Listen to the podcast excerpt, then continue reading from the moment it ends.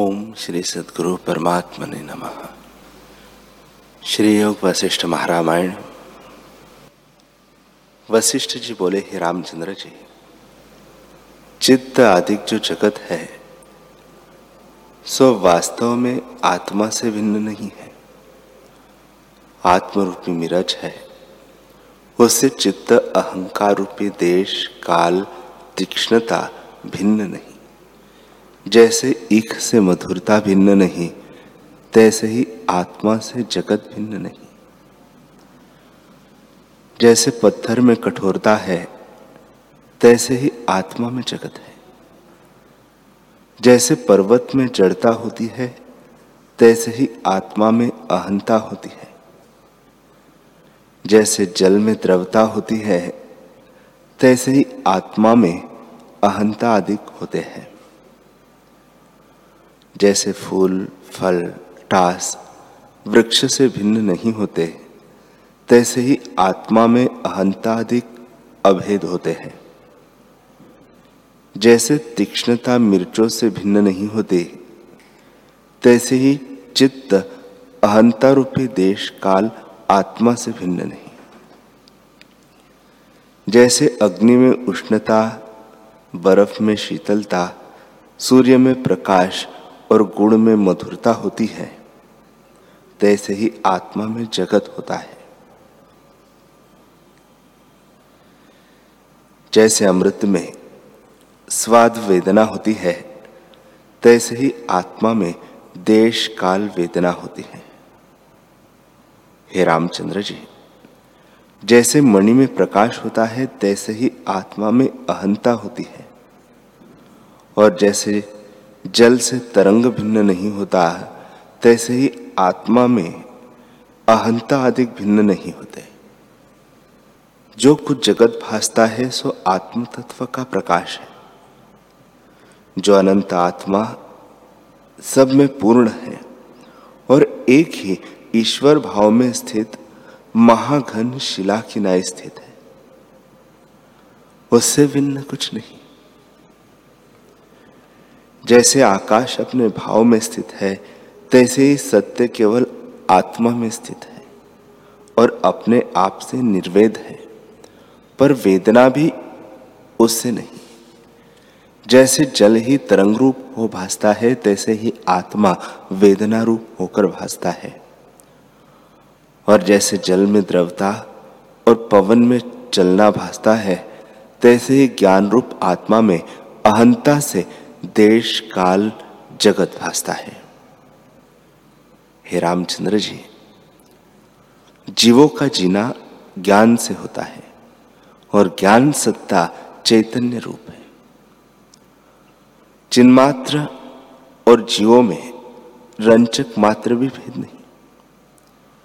जैसे ज्ञान चैतन्य सत्ता और जीव में भेद नहीं, तैसे ही ज्ञाता और जगत में कुछ भेद नहीं। एक ही अखंड सत्ता ज्यों की त्यों स्थित है। हे रामचंद्र जी, सर्व सत्ता एक अज अनादि और आदि अंत मध्य से रहित प्रकाश रूप चिन्मात्र अद्वैत तत्व अपने आप में स्थित है। वह अवाच्य पद है, उसमें वाणी प्रवेश नहीं कर सकती। और जितने वाक्य है वह उसके जताने के निमित्त कहे है। वास्तव में द्वैत वस्तु कुछ नहीं, एक आत्म तत्व को अपने हृदय में धारण कर स्थित हो। श्री वशिष्ठ जी बोले, हे रामचंद्र जी, एक आगे पुरातन इतिहास हुआ है, उसको तुम सुनो। उत्तर दिशा में एक सुगंधित पृथ्वी है, वह मानो कपूर से लिपी हुई है और वहां सदाशिव के हंस स्थित है। हिमालय के शिखरवत हिमालय के शिखर पर वह कैलाश पर्वत है, जो सब पर्वतों से उत्तम और उज्जवल है। वह रुद्र के रहने का स्थान है। वहाँ कल्प वृक्ष लगे हैं और गंगा का प्रवाह चलता है। और भी बहुत सी बड़ी नदियां वहाँ चलती है और कमलों सहित बहुत महासुंदर तालाब स्थित है जहाँ बहुत मृग पक्षी रहते हैं। उस हिमालय के नीचे स्वर्णवत जटा वाले क्रांत रहते हैं, जैसे वृक्ष के मूल में पिपलिका रहती है। उस क्रांत देश का राजा सुरुक मानो प्रत्यक्ष लक्ष्मी मूर्ति धारे हुए, वेगवान ऐसा मानो पवन की मूर्ति, वैराग्यवान मानो गजेंद्र, बुद्धिमान मानो बृहस्पति और शुक्र के समान कवि था।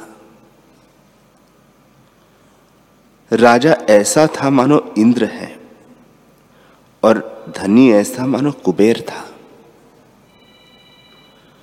राजा होकर वह राज्य करता था और भली प्रकार प्रजा की पालना करता था।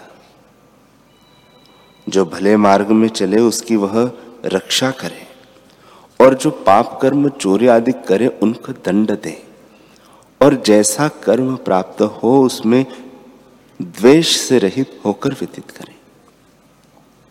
एक समय वह अपने स्थान में बैठा था, तब चित्त में विचार पुरुष राजमार्ग में चला जाता है तो मार्ग के किसी पदार्थ से संबंध नहीं रखता। तैसे उस पुरुष का अभिमान किसी में नहीं फुरता।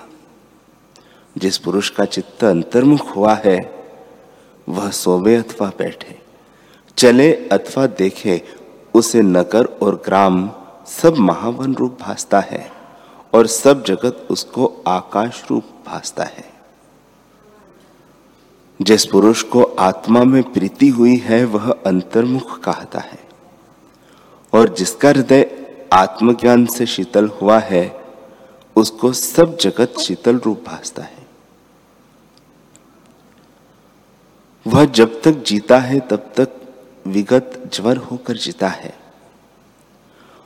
और जिसका हृदय तृष्णा से जलता है उसको सब जगत दावाग्नि से तपता भासता है। हे रामचंद्र जी, यह सब जगत चित्त में स्थित है। जैसी भावना चित्त में होती है उसके अनुसार जगत भासता है। स्वर्ग, पृथ्वी, लोक, पाताल, वायु, नदियां, आकाश, देश, काल, जो कुछ जगत है वह सब चित्त यानी अंतःकरण में है और वही बाहर विस्तार होकर भासता है। जैसे वट के बीच से वट फैल जाता है तैसे चित्त में जगत का विस्तार होता है। बाहर जो सूर्य आदि भासते हैं वह भी चित्त के भीतर स्थित है। जैसे फूल खिलता है उसके भीतर की सुगंध बाहर भासती है, और वास्तव में न कुछ भीतर है न बाहर है।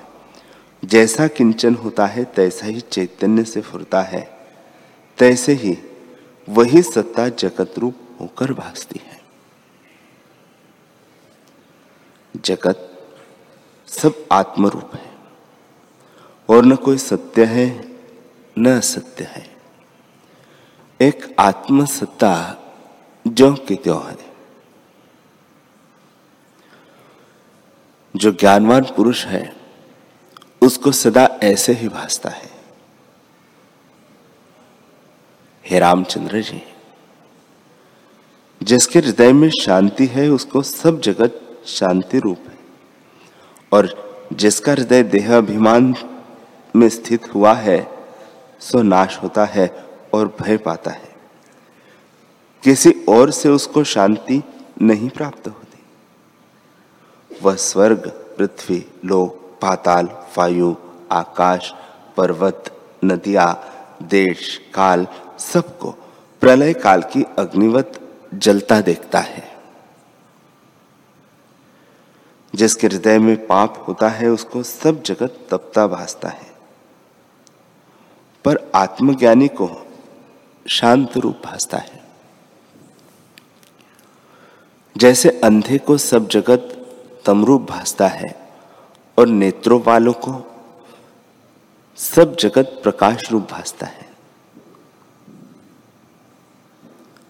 हे रामचंद्र जी, जिस पुरुष को आत्मपद की प्रतीति हुई है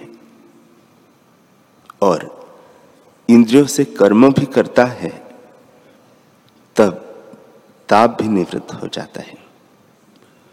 जैसे शरतकाल के आय से कुहिरा नष्ट हो जाता है, तैसे ही विचार किए से मनन भाव नष्ट हो जाता है।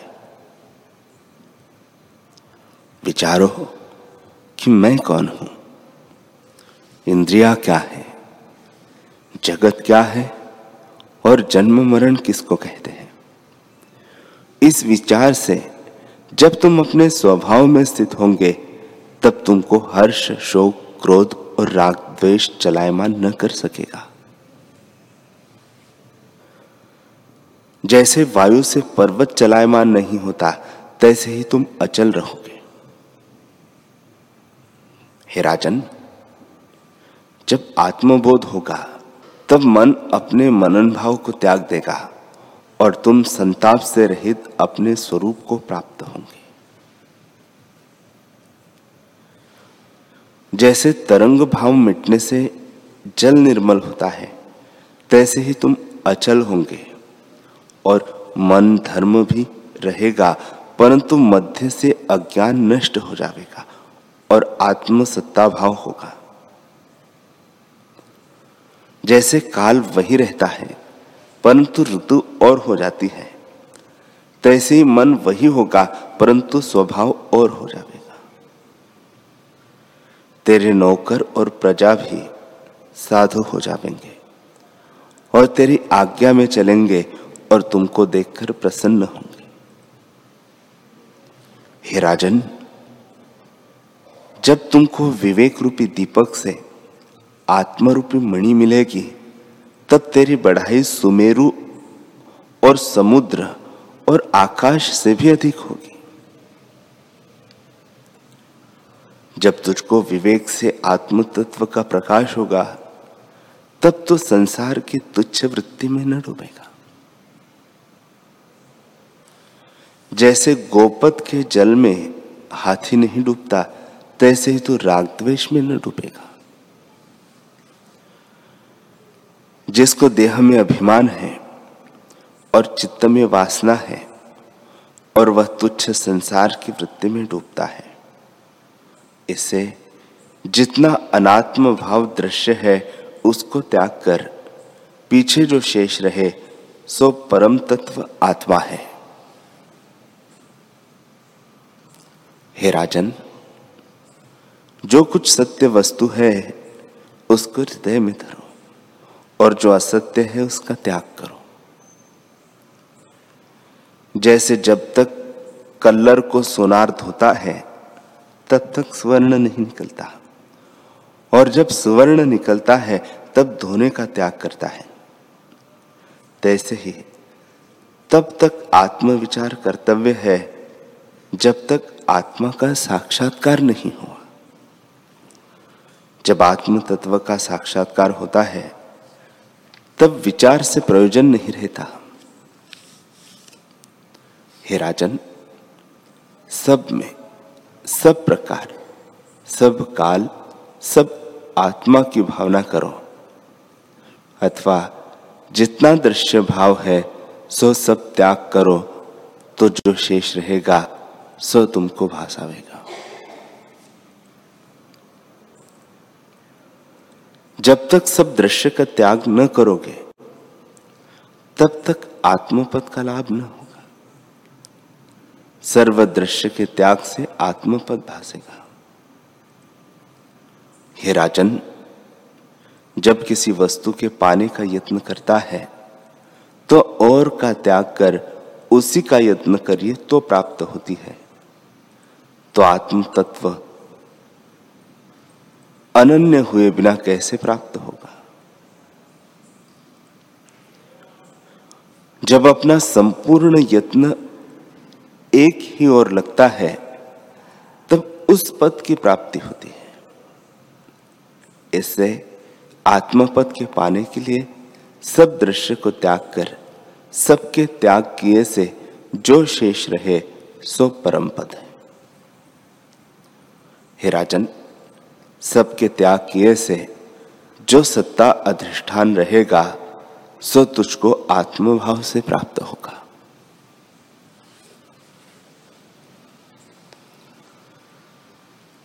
श्री वशिष्ठ जी बोले, हे रामचंद्र जी, इस प्रकार कहकर जब मांडव्य मुनि अपने स्थान को गए तब सुरुखु राजा एकांत में बैठकर विचार करने लगा कि मैं कौन हूं। न मैं सुमेरु हूं, न मेरा सुमेरु है, न मैं जगत हूं, न मेरा जगत है, न मैं पृथ्वी हूं, न मेरी पृथ्वी है, न मैं क्रांत मंडल हूं और न मेरा क्रांत मंडल है, क्योंकि यह अपने भाव में स्थित है, मेरे भाव से तो नहीं हुआ। जो मैं न होऊं तो भी यह ज्यों का त्यों स्थित है, तो यह मेरे कैसे होवे और मैं इनका कैसे हूं। न मैं नगर हूं और न मेरा नगर है। हाथी, घोड़ा, मंदिर, धन, स्त्री, पुत्र आदि जो कुछ पदार्थ है सो न मेरे हैं और न मैं इनका हूं। इनमें आसक्त होना वृथा है, इनमें मेरा कुछ संबंध नहीं। जितने भोगों के समूह हैं ये न मैं हूं और न ये मेरे हैं।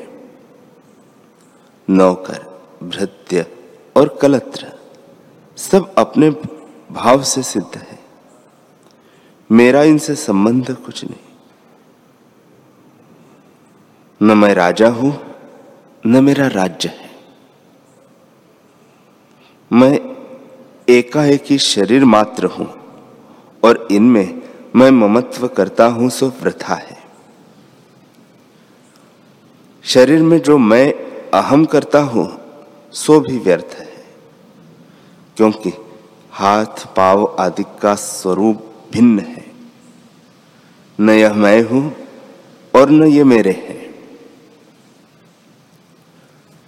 इनमें मेरा शब्द कुछ नहीं। यह रक्त, मांस, हाड़ आदि रूप है सो मैं नहीं। यह जड़ है और मैं चेतन हूं, इनके साथ मेरा कैसे संबंध हो। जैसे जल का स्पर्श कमल को नहीं होता तैसे ही इनका स्पर्श मुझको नहीं। न मैं कर्म इंद्रिया हूं और न मेरी कर्म इंद्रिया है। यह जड़ है, मैं चैतन्य हूं। न मैं ज्ञान इंद्रिय हूं न मेरी ज्ञान इंद्रिया है। इनसे परे मन है सो भी मैं नहीं, क्योंकि यह जड़ है। मन, बुद्धि, चित्त और अहंकार ये सब अनात्म रूप है, मेरा इनके साथ अविद्या का संबंध है। भ्रांति से मैं इनको अपना स्वरूप जानता था, पर यह सब भूतों का कार्य है। इनके पीछे चेतन जीव है। जो चेतन दृश्य को चेतने वाला है सो चेतन चेतना भी मैं नहीं। इन सब में शेष अचेत चिन्मात्र सत्ता मेरा स्वरूप है। बड़ा कल्याण हुआ जो मैंने अपना आप पाया। अब मैं जागा हूं। बड़ा आश्चर्य है कि मैं वृथा देहादि को अपना जानकर शोक और मोह को प्राप्त होता था। मैं तो एक निर्विकल्प चेतन और अनंत आत्मा सब में व्याप रहा हूं और ब्रह्मरूप आत्मा हूं। इंद्रियों से आदि जितने भूतगण हैं उन सबका मैं आत्मा हूं। यह भगवान आत्मा सबके भीतर व्यापा है। जैसे सबके भीतर पांच तत्व होते हैं तैसे ही यह चेतन रूप सर्वभाव को भर रहा है और सर्वभाव में व्याप रहा है। भैरव रूप और उदय अस्त भाव आदि विकारों से वह रहित है। ब्रह्मा से आदि तृण पर्यंत सबका आत्मा यही है। सब प्रकाशों का प्रकाशने वाला दीपक वही है और संसार रूपी मोतियों के पिरोने वाला तागा और सबका कारण कार्य यही है। वह साकार से रहित है और शरीर आदि सब उसकी सत्ता से उपलब्ध होते हैं। शरीर रूपी रथ इसी से चलता है। वास्तव में शरीर आदि कुछ वस्तु नहीं। यह जगत चित्त रूपी नट की नृत्य लीला रूप है। चित्त में जगत फुरता है, वास्तव में और कुछ वस्तु नहीं। बड़ा कष्ट है कि मैं वृथा संग्रह असंग्रह की चिंता करता था। यह गुणों का प्रवाह है, इसमें मैं क्यों शोकवान होता था। बड़ा आश्चर्य है कि असत्य भ्रम सत्य हो मुझको दिखता था। अब मैं निश्चय करके सम प्रबोध हुआ हूं और दृढ़ दृष्टि मेरी दूर हुई है। दृष्टि की जो अलख दृष्टि है सो अब मैंने देखी है और जो कुछ पाने योग्य था सो मैंने पाया है और अचैत्य चिन्ह मात्र को प्राप्त हुआ हूं। जो कुछ दृश्य है उसको मैं स्वरूप से देखता हूं और अहम मम दुख मेरा नष्ट हुआ है। मैं चिदानंद पूर्ण और नित्य शुद्ध अनंत आत्मा अपने आप में स्थित हूं। ग्रहण क्या और त्याग क्या, यह क्लेश कोई नहीं और न कोई दुख है न सुख है। सर्व ब्रह्म है और दूसरी वस्तु कुछ नहीं। मैं राग किसका करूं और द्वेष किसका हो। मैं मिथ्या मूर्ता को प्राप्त होकर दुखी था। अब कल्याण हुआ है कि मैं अमूढ़ होकर अपने आप स्वभाव में स्थित हुआ हूं। ऐसे आत्मा के साक्षात्कार बिना मैं दुखी था। इसके देखे से अब किसका शोक करूं और मोह को कैसे प्राप्त हो। अब मैं क्या देखूं, क्या करूं और कहां स्थित हो। यह सब जगत आत्मा के प्रकाश से है और सब आत्मरूप है। हे अतत्वरूप अर्थात जिसमें तत्वों की उपाधि कुछ नहीं, तेरी दृष्टि निष्कलंक है। मैं सम्यक ज्ञानवान हुआ हूं, मेरा मुझको नमस्कार है। मैं अनंत आत्मा अनुभव रूप निष्कलंक सब इच्छा भ्रम रहित सुषुप्ति की नाई शांत रूप अचेत चिन्मात्र सत्ता अपने आप में स्थित हूं। श्री वशिष्ठ जी बोले, हे रामचंद्र जी, क्रांत जो सुवर्ण रूप देश है उसका राजा परमानंद को प्राप्त हुआ। वह इस प्रकार विचार अभ्यास से ब्रह्मरूप हुआ जैसे गाधी का पुत्र विश्वामित्र तपस्या करके उसी शरीर से क्षत्रिय से ब्राह्मण हुआ था, तैसे ही राजा सुरुक अभ्यास करके ब्रह्मरूप ब्रह्मबोध हुआ। और जैसे सूर्य इष्ट अनिष्ट में सम है और विकट ज्वर होकर दिनों को व्यतीत करता है, तैसे ही राग द्वेष से रहित वह रा, राज्य का कार्य करता रहा। जैसे जल ऊंची नीची ठोर में जाता है और अपना जल भाव नहीं त्यागता, सम रहता है, तैसे ही राजा हर्ष शोक से रहित होकर राज्य करता रहा और स्वभाव को न त्यागा। आत्मविचार को धार सुषुप्ति की नाई उसकी वृत्ति को हो गई और संसार भाव का फुरना रुक गया। जैसे वायु से रहित दीपक प्रकाशता है, तैसे वह शुद्ध प्रकाश धारता भया। हे रामचंद्र जी, वह दया करता भी दृष्टि आवे, परंतु उसकी दृष्टि में कुछ दया नहीं, और दया से रहित भी औरों को दिखे, परंतु उसकी दृष्टि में निर्दयता नहीं। न कुछ सुख, न दुख, न अर्थ, न अनर्थ, सब पदार्थों में एक संभाव आत्मा देखे, और हृदय से पूर्णमासिका के चंद्रमावत शीतल रहे। वह जगत आत्मा का किंचन रूप जानता था, और उसके सुख दुख का अभाव शांत हो गया। जैसे सूर्य के उदय हुए अंधकार नष्ट हो जाता है, तैसे ही उसके सुख दुख नष्ट हो गए। शोक विलास करता मत होता, स्थित होता, चलता, श्वास लेता और पांचों इंद्रियों को ग्रहण करता, वह राग द्वेष को प्राप्त न होता था। जैसे पत्थर में फुरना कुछ नहीं फुरता, तैसे ही उसको कर्तृत्व भोक्तृत्व का मान कुछ न फुरा। सब कर्तृत्व को करता भी निसंग रहा। जैसे जल में कमल अलेप रहता है, तैसे वह राज्य में निर्लेप होकर जीवन मुक्त हुआ। इस प्रकार जब बहुत काल बीता, तब उसने शरीर का त्याग किया।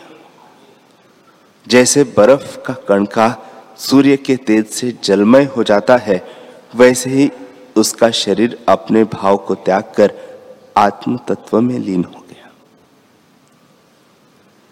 जैसे नदी समुद्र में लीन होती है और फिर भिन्न नहीं भासती, तैसे ही सुरुक अपने भाव को त्याग कर उज्जवल भाव को प्राप्त हुआ और कलना रूपी मल को त्याग कर निर्मल ब्रह्म हुआ। जैसे शरद काल का आकाश निर्मल होता है, तैसे यह निर्मल चिदानंद ज्योति भाव को प्राप्त हुआ। और जैसे घट फूटे से घटाकाश महाआकाश हो जाता है, तैसे ही वह पूर्ण ब्रह्म चिदानंद तत्व हुआ। श्री वशिष्ठ जी बोले, हे रामचंद्र जी, तुम भी इसी दृष्टि का आश्रय करके विचरो, तब सब भय तुम्हारा मिट जाए।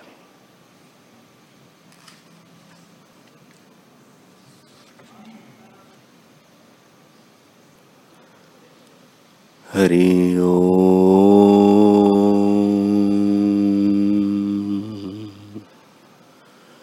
हरि ओम।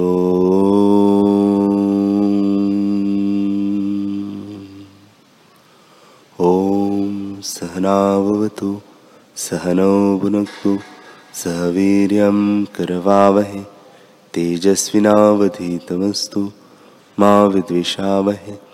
ओम शांति शांति शांति। श्री सद्गुरुदेव भगवान की जय।